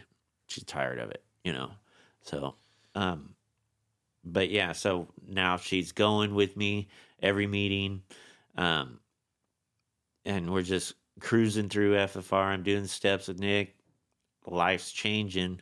I'm being of service every way I can, and uh, just start helping out as much as I can. Find out that I'm really good at greeting, and I, I don't know. I guess back then it was like COVID was still going, and uh, I had to stop everybody out front and, and take their temperature before they Oh. went in and this and that. So I got on a really one-on-one basis, getting Yeah. to know everybody that way. Said I all had to, their business yeah, like Yeah. come here, let me hit the laser on your forehead. Yeah. you know, and the kids and and Yeah, the, you know everybody had to stop. I had to stop everybody at the door. You know, Hmm. and so eh, I got to know them all very well, yeah and they got to know me well. You know that way. and are you naturally that kind of person like outgoing Yeah, I am. I I'm not shy. I just Yeah. maybe when I was younger I was a little shy in junior high or high school or something maybe, Mm-hmm. but like now not at all. Yeah. I am not the one that's shy at all. That's good. You know. I uh, I make my sponsees door greet for me at meetings. yeah. For me, it it's hard to reach out. Like I, I built up like a a hard exterior, you know, to keep people away from me. Yeah. You know what I mean? Like I don't want I don't want you to approach me. You know, don't talk to me. Yeah. Leave me alone. You know, I got my own shit going on. Stay away from me. You know, so when I got into recovery, like it was difficult for me to meet people Yeah. and to, you know, to open up and Mm-hmm. uh and so I had to force myself to do it, you know. Yeah. And so I would force myself to meet one person at every meeting. Yeah. I would go shake somebody's hand I didn't know, just just introduce myself, Yeah. just to like break that barrier, you know. And uh, I found that very productive for me because we all care about each other in Yeah, recovery, you know, and and it's a lot of it is about those relationships that we you know that we create in these rooms, you Mhm. know, and like we need each other, you know, and and it's very important to to have relationships in recovery, you know, with people that care about you and like have your be- best interests in mind and if you're not willing to like reach out you're not going to be able to develop Yeah. those relationships. You know what I mean? And like guys will come up to you and and that's nice too when you're early in recovery. Mm-hmm. Guys that will come shake your hand and like welcome you and, and Yeah. And give you a hug and stuff like that. That's very important too. And like that's a huge part of being Yeah. a door greeter, you know, is like making people feel welcome. Yeah. You know, especially people that are new and like coming off the streets Yeah. and like have that shell and don't up. know anybody and they're Yeah. like what am i doing here should i even be here you know it's like then that's all you know all they need is somebody to just look at them say they're like uh and then they're gone Yeah, never come you know back. and never coming back they're like oh they're judging me yeah. that's why yeah. i make it a point that i go out of my way Yeah. and be very hospitable to people tell them where the coffee's at say hey if you need anything else just hit me up or whatever Yeah. and you know i'm just naturally a good greeter i guess Yeah. and outgoing and not shy anymore to not talk to people. I Yeah. i talk to people all the time. I'm a soldier for christ now. I at the gas pump i'm talking to strangers on the other side and and talking to, them about jesus. It's like i'm doing that now and i'm like we'll have a 30 minute conversation at the gas pump. People are honking at us because we're talking. I'm like we're talking about jesus here. You know it's like yeah, yeah it's like just crazy. It, it uh The wild. way uh, it's crazy that I would be talking about Jesus and Yeah. doing what I'm doing now and the living the life I never would have thought I'd be living the life I'm living now. I know. It's crazy. It's great. So you started working the steps, and Yeah. how did that go for you? It went great. It Yeah. went great. I got those done. Then uh started sponsoring guys myself. What did you get out of the steps? The steps I got the tools on how to run my life Mm. the way it needs to be ran.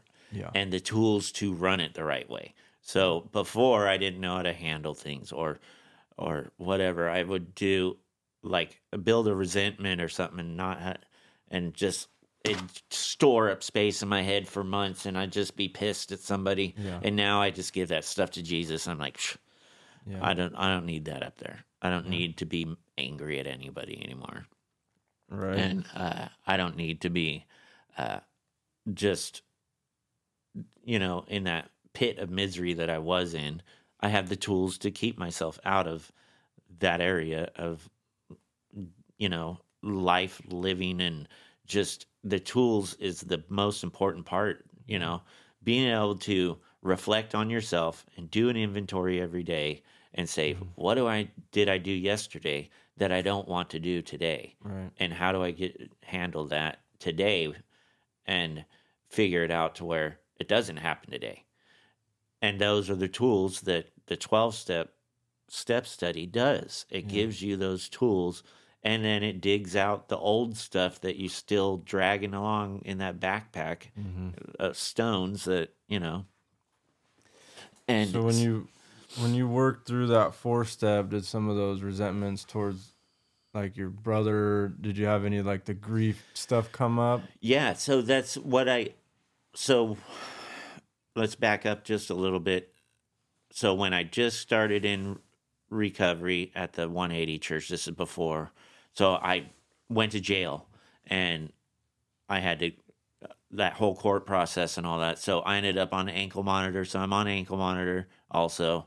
I'm uh, doing that and um so the the what was it the fourth step you were talking about so i'm i'm working through those and and i'm doing that grief counseling at the same time as i'm working the steps so that grief counseling i was talking about that helped me Yeah. with all of the grief and had me working that through the uh, reentry program is what it was for Placer County, and that helped me with the grief. The fourth step, I worked on more of what I did to other people, and or so on and so forth, and that other stuff that, like the resentment I had towards my dad for abandoning us, basically him. I had to work on that stuff, and you know, it was just there was a few other things that I'm not going to go into, but yeah, so that kind of stuff I really worked on the grief not so much with the fourth step. It was more through that grief counseling that mm-hmm. was just crazy and how there's a few booklets and they offer them there at Placer County. And I can get the booklets so you can show them on the show again. But there's these booklets that are just awesome for grief. What, what kind of advice would you give somebody that is going through grief? So see a therapist. Yeah. actually get a therapist that's i would recommend that was a game changer for me seeing the therapist once a week and then that class also during that week so i'm seeing the therapist for life in general Mhm. and then tell them you're dealing with grief Yeah. and then do a grief counseling class or they'll offer you the therapist will have tools Yeah. to teach you how to deal with therapy a lot of people don't think that they can do therapy or whatever or Yeah. they're, they're like oh that's not going to work for me Yeah. it worked for me i didn't think anything would work It'll work if you're honest, it, you know. Exactly. If you're honest with yourself and you're honest with them, they'll give you the tools to fix it. And So what do you think like was the perspective change associated with that grief that helped you overcome it? uh, relinquishing my power over things basically was Okay. the thing. So Acceptance. I had to accept that I can't control everything Yeah. in my life, that things happen for a reason Yeah. and they happen uh, out of my control. Yeah. And when you relinquish that power to Jesus or your higher power and you give him all, you let him drive the car. You're mm-hmm. basically, you're handing, you're getting in the passenger seat and you're letting him drive. In, Yeah. in my case, that's what I did. I let Jesus drive. He drives my life. I pray. I do the things I need to do, and I let him guide me now and I relinquished all control and power over to my higher power. That's mm-hmm. what I did, and that's what made the the pendulum change for me. Yeah. Is so people die every day, and that's out of my control. Stuff happens. I could die in a car accident leaving here, and that's out of my control Yeah. you know so the only thing i can control is how i react to mm. every situation Yeah. in my life that's the only thing i can control is my reaction and that's what i try to strive to do is just control what i can tangibly control. And that's my response to people my the way i look at people the way i treat people. And it's completely different than the way it was before. I more uh not selfish. I'm not selfish anymore. I'm not uh i put other people first. I i don't i don't think inward i Yeah. i go and I do a 12 step study, another one. I continue to do 12 step studies. I've done three or four different ones now. I did one with Nick through this book here. I did one at the 180 church in Rocklin. I did another one at another church. And then I did, I'm doing one right now in, uh, in Auburn at Auburn Grace.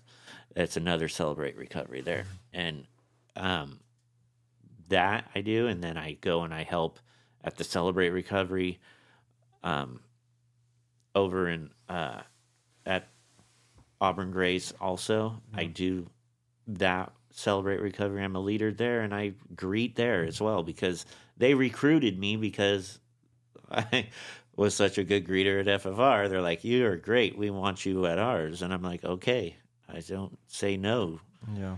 So That's good. I think, uh, yeah, an important part of that, like having that faith, you know, and the acceptance um, in that grief healing is important, and like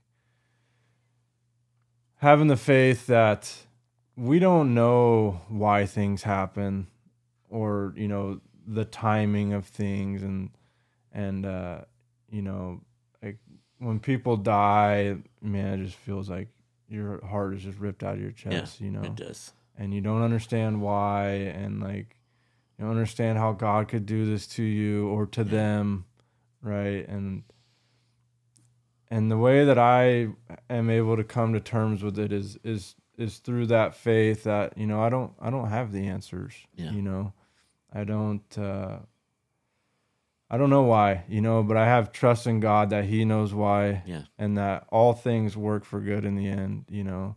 And uh, I just have that faith in that, you know, and, and they it's it was their time, you know, like Mhm. you said, we all die Absolutely. and uh it was their time and and also, you know, just having gratitude for knowing them, you Yeah. know, like being grateful that you had those experiences, you know, that you I'm got so to grateful for all that. yeah that you Yeah. got to have time with your brother and, and your your ex and like uh, you know remembering those good times Yeah. you know and like holding that memory of them and then you know just because they're dead doesn't mean that you can't still like communicate with them and like hold that you know those good thoughts and Yeah. and and feelings for them you know and and commune with them even after death you know Yeah.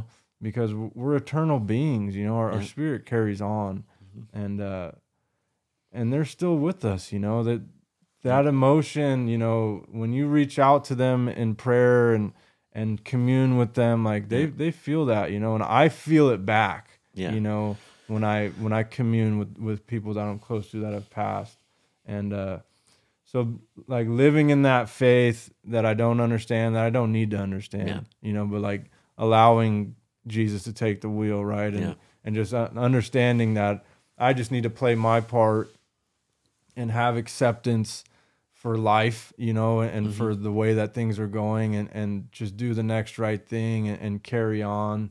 And, uh, and part of that too is like, like living and carrying on a legacy for them too, you know, and like trying to honor them in their death Yeah. and like, you know, do something real with the time that we have, you Mhm. know, because life is so precious Yeah. you know it could just be stripped from you at any time and uh i didn't want to go out like that you know what i mean i didn't want to die a freaking drug addict No. death you know that miserable death alone in a in a street or in a prison cell you know? I wanted something better for myself. I wanted something better for my family. You know i wanted to stop hurting people. You know i wanted to give my daughter a better life Yeah. you know? And i wanted to be the man that she needed in her life hmm you know? And like i needed to be the man that i needed in my life too you know? And to change you know to be the stop of this generational curse of addiction Yeah. you know i want to be i want to break the cycle Yeah. you know i don't want my kids to have to grow up that way Yeah. Me neither. i don't want my children to have to see me struggle with addiction Yeah. you know and my daughter saw me you know she visited me in jail when she was real young but Yeah. she has she doesn't remember any of that and she never has to see me that way Yeah. you know and i got more children now that are never going to see me drink or use Yeah. you know and that's very important for me Oh, yeah. to to be the example right for Mm-hmm. our children and for our community and for people like us you know because i i come from a you know environment where i was running around in the streets pretty heavy Yeah. and so those guys see me changing and like living differently and a lot of those street guys want something else too Oh yeah. the streets have nothing for you No, they don't. the streets don't love you Nope.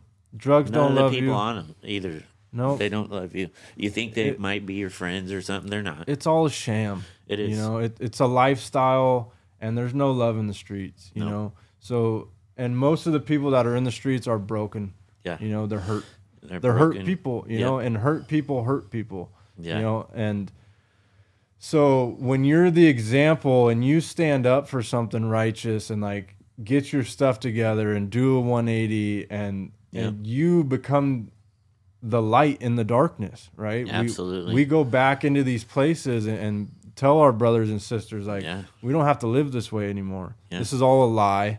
You know, what we're being fed in the media is a lie Yep. you know what what we're hearing on the radio is a freaking lie this is the truth in Yeah. here you know what i mean Absolutely. like this is the living truth jesus is the truth He is. and this life of recovery is is a real life Yeah. you know that street life Mm-mm. isn't real No. you know and so when they see us make progress and like go from you know that place of darkness and like work these programs and and get some get some life back in us and like lead the way you know what Mm-hmm. i mean and show them that there's another way to live it it it plants seeds in them too Oh, yeah, you know they and they get curious and i've had lots of friends reach out to me Yeah. and, and be interested in recovery just because the things that they've seen me do Yeah. and that's that's what it's about right like that's the great commission Yes, is to is. bring that word and to bring the gospel to people that are still out there suffering Absolutely. and something that you touched on earlier, you know, how you feel like God allowed you to go through these mm-hmm. things in order to create the man that you are Oh, today. absolutely. And like we go through those hard times so that, you know, the things that the devil used against us, God will use for purpose. Absolutely. You know, and all that pain and misery, misery and like turmoil that we go through doesn't have to be in vain. You know, we can use that experience to help somebody else to get through that. Yeah. And that is that's the purpose in the pain, you know. Mhm. If you can see that. Yeah. You know. and that's where I I keep saying that people need to be broken all the way down Yeah. and stripped of everything to see that. Uh, I know I'm too stubborn and would not see it until I was completely stripped of everything. Yeah. Yeah. What do you think was like the most pivotal or like beneficial step for you in, in working those steps? Uh, I think I don't know. They were all beneficial. Yeah. They all worked in their own way, but I my favorite is the twelfth step, Mm. the the final one. Just Yeah. bringing the word to other people and Yeah. guiding them and showing them the way. And that's what I try to do on my day to day life now. Is I sponsor men. I the 12 step is like the one just bring it out and show other people how to get what you have and and that's what we're called to do is just give away what we got Yeah. and that's part of being that selfless person that you need to be and just give it away and just show them and either you can lead a horse to water but you can't make them drink but Yeah. at least you led them there Sure. and showed them where the water's at Yeah. and they can come back for a drink yeah, and you, you know, never you never you know, never know. You know, you plant those seeds and Yeah. and uh and that's really all you can do, right? Yeah.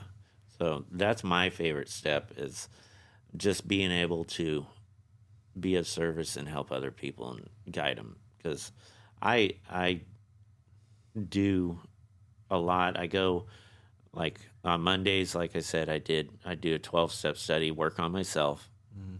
and I help other guys there I'm accountable to and they're accountable to me and uh I bring other people to FFR from that. I got another friend that's coming over. He's helping me greet now, and from that step study, and just showing them the way, showing them the ropes, and just guiding them through his walk.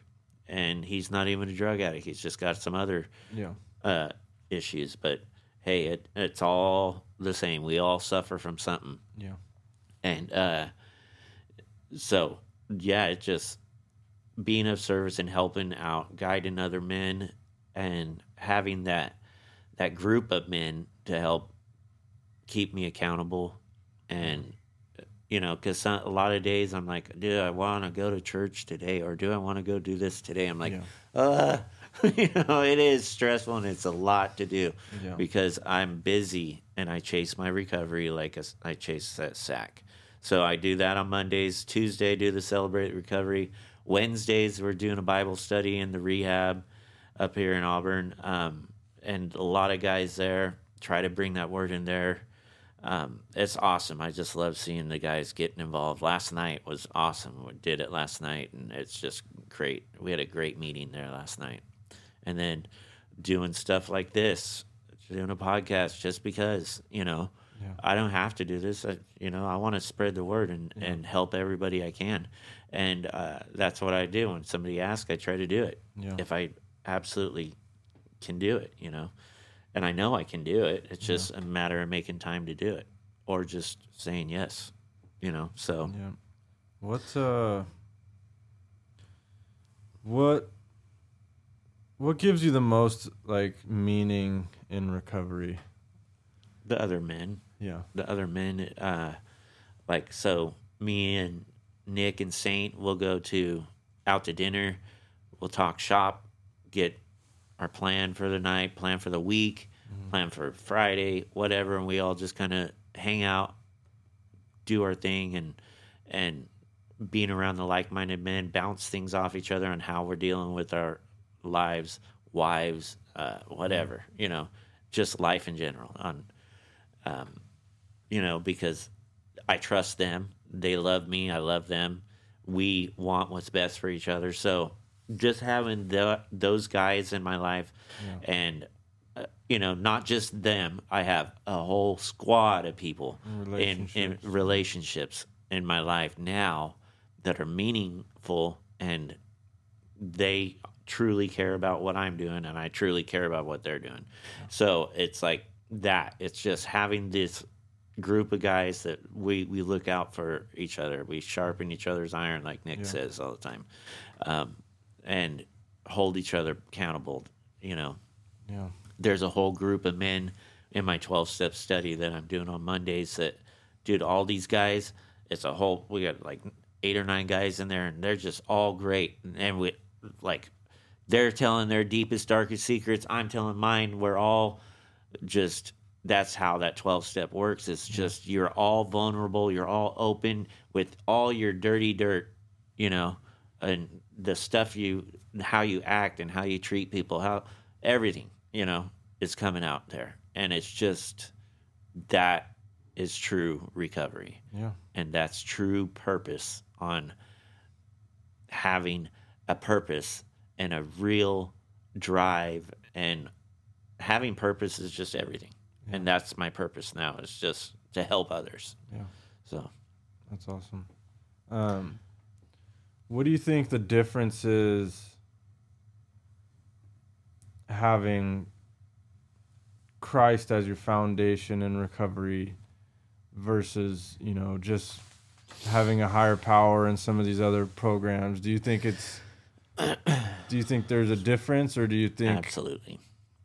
I think there's no other higher power than christ. Um, there's only one god. There's only one almighty power in my eyes me being an atheist i was putting myself first before. And every other way i was all into numerology all kinds of weird stuff you know all kinds of stuff. I'd get my cards read all this weird stuff that oh wow that's cool. No no it's all garbage. It's all garbage. Nothing has panned out with any of that. Nothing in my life has ever panned out or even came true or even seen such a traumatic difference in my life, not only my life, but other men around me, other families around me that put Christ at the center of their life. It is nothing but good comes from it. yeah. So how could there be anything else other than Christ that could be a higher power than Christ? Nothing could be a higher power than Christ in my eyes. Just because somebody thinks something else is a higher power, it's not truth. That's not truth. We're supposed to speak truth. And truth is the Bible. Truth is Christ. Truth and you're not telling real love or showing real love. It says that also. You are not showing real live love unless your truth is the foundation of that love. So, and I learned that from the Bible. If truth is not if your love for somebody or something is not founded in truth, then the love is will it's it's not real love. You can't call it love. So that's the way I've lived my life now and if it's like if you have a higher power that's a doorknob, you know, Yeah. that's not what is that? You know, that's just somebody living their own way, their own, you know. Yeah. I think these other uh, recovery programs are like a great foundation to like get you to reach out to a higher power. Absolutely. You know, um, the more because the more you seek God, the more Mm-hmm. you'll find. You know, and it's a it's a it's a progressive program. You know, Mm-hmm. like spirituality. You know, is something that you can continue to grow and build upon you know and our ultimate goal is to be more like christ right? Like just continue to grow and to progress and to you know live that lifestyle. Um, and you know i didn't grow up in church either but the more that i sought after god and like what is a higher power to me and the more you know i looked the more i was shown jesus. Yeah. and the more I sought after Jesus and his teachings and like his way of life and the things that he was about and you know the way that he lived his life like the more I felt truth Mhm. right and like felt power in his teachings and, and power in his you know in his meaning and and what he did here and uh it just i feel like all roads lead there Yeah. you know Um, Oh, yeah.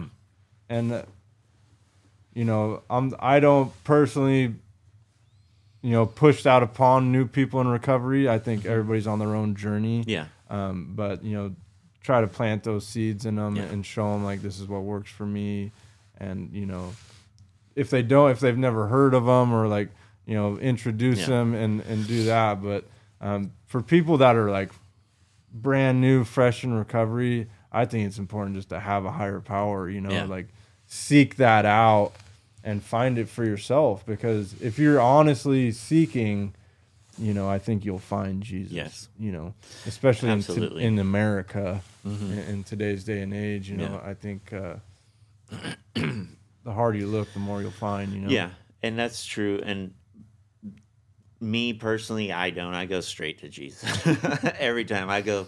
Me personally, if I got a newbie, Yeah. I go put God, put Jesus at the center of your life, and He'll heal everything. He will heal everything in your life, and that's what I tell everybody, and that's what I pray for everybody. It's like I go out of my way, like to pick people out of the crowd that are kind of yeah you know, you'll see me at church. It's Yeah. like I go and I'll scan the room like who's hiding from me? Who's hiding from me? And I'm like, Mm-hmm. come over here. It's like or I'll just see like it's like God will speak to me and say, Hey, you need to pray for this one. You need Mm-hmm. to pray for that one. You need to pray for that one. And it's like I'll just like go and I say, Hey, you want me to pray with you? And normally I haven't had anybody turn me down. Oh, I've had one guy turn me down. I'm all right, you know. And but he's a Christ heavy believer and this and that, and he's just like, oh, I'm all right right now. I'm vibing with the music, you know.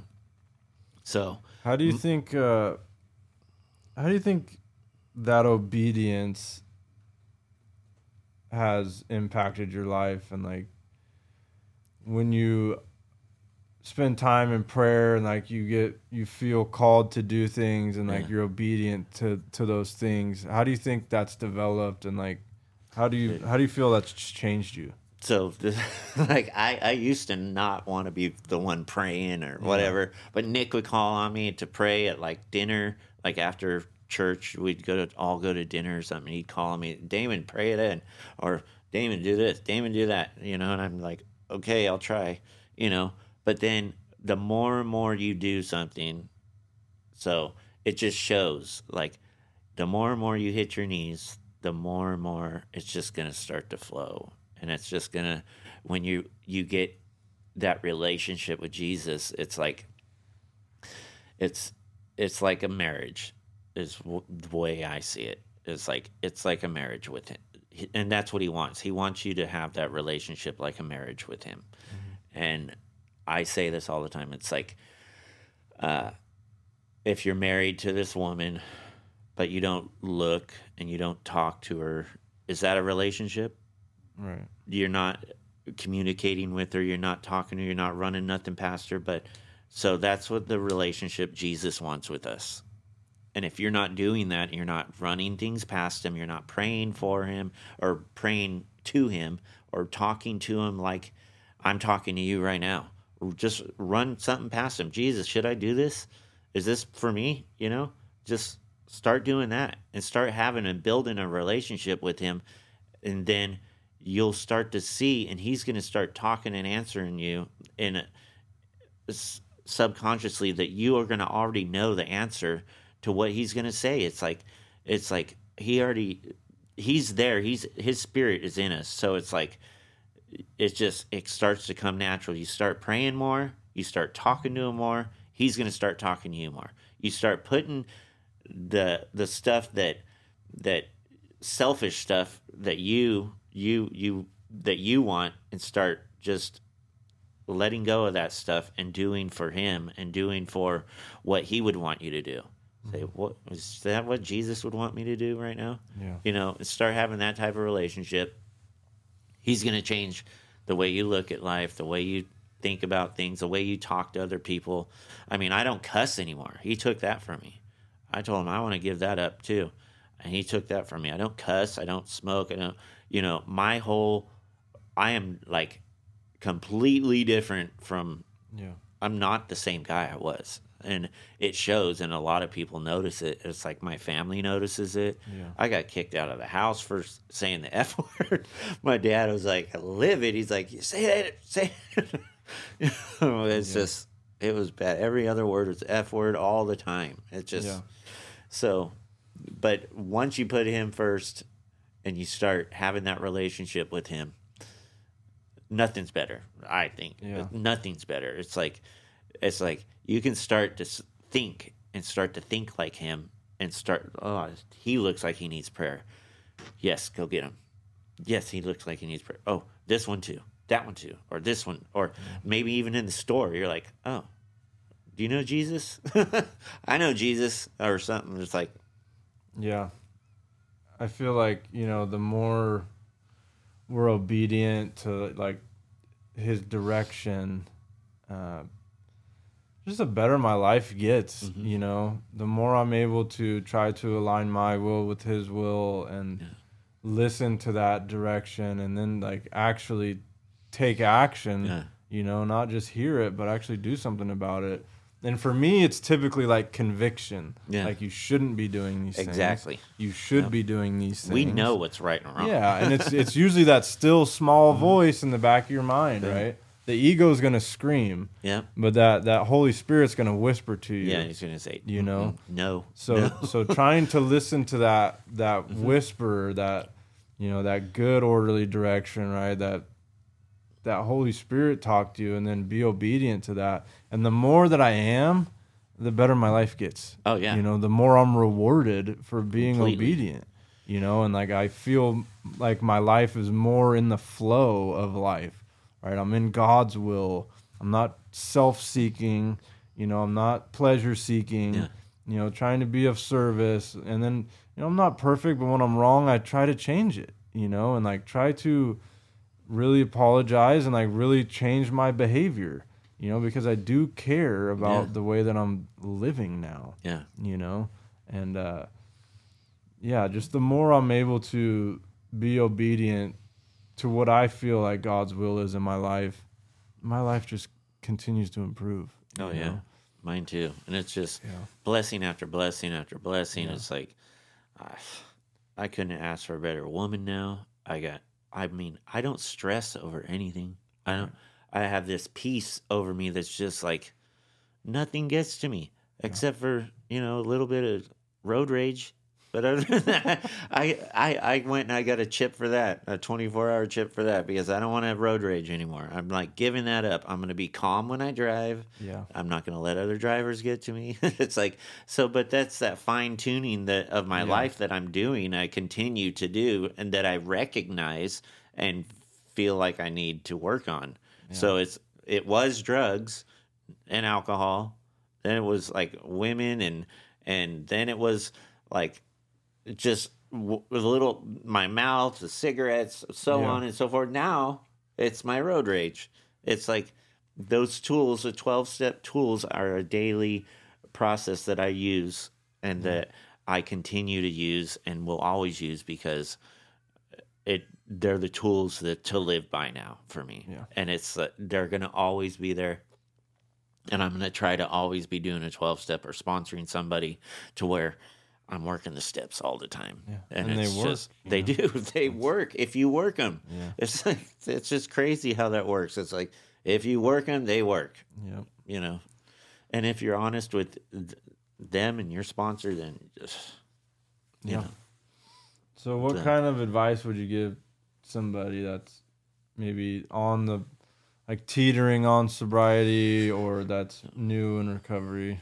So put God at the center. So Jesus Christ at the center of your life. Um, put, start there. Be of service. Get go to like and chase this, chase the program like you chase the sack or chase the the bottle or whatever your drug of choice was or alcohol. You know, chase it like you chase the drug Yeah. chase your recovery. Get into, I don't care if it's NA or AA, whatever works for you, but put God at the center of it all. And then tell me, you know, give it a six months and try it. See what what happens of it. And be, but don't just go to a meeting and then just sit in the back. Go get to know people, get out of your shell, get to know people, and be of service. That's the number one biggest thing for me and my recovery was as soon as I became of service, everything changed. It was like Yeah. I'm helping, I'm putting out chairs, I'm making coffee, I'm doing whatever, I'm doing childcare, I'm doing whatever needs to be done and get it done.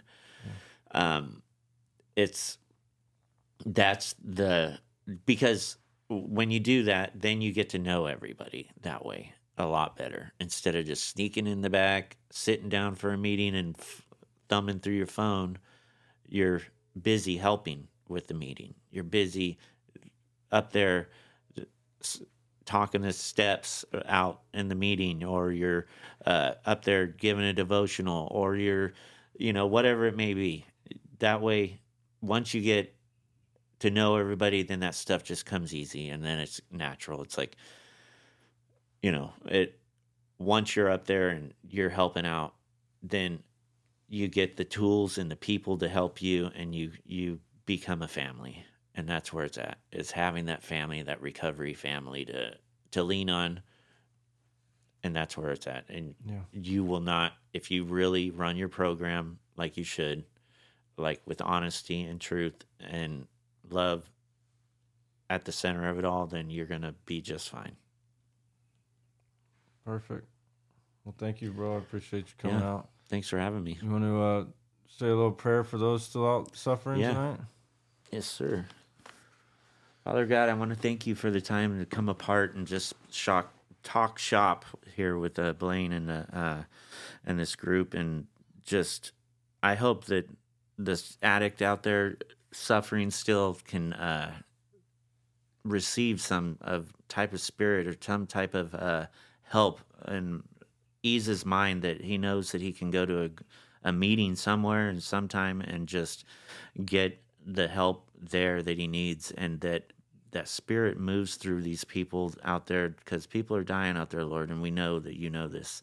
And uh, i hope that and pray that they uh, they turn to you lord and put them put you at the center of their life and uh, relinquish the power that uh, drives them over to you lord because once they die to self then you can drive In Jesus' name, I pray this over everybody, in this town, and the United States. In Jesus' name, I pray. Amen. Amen. Thank you. Love you, bro. Love you too.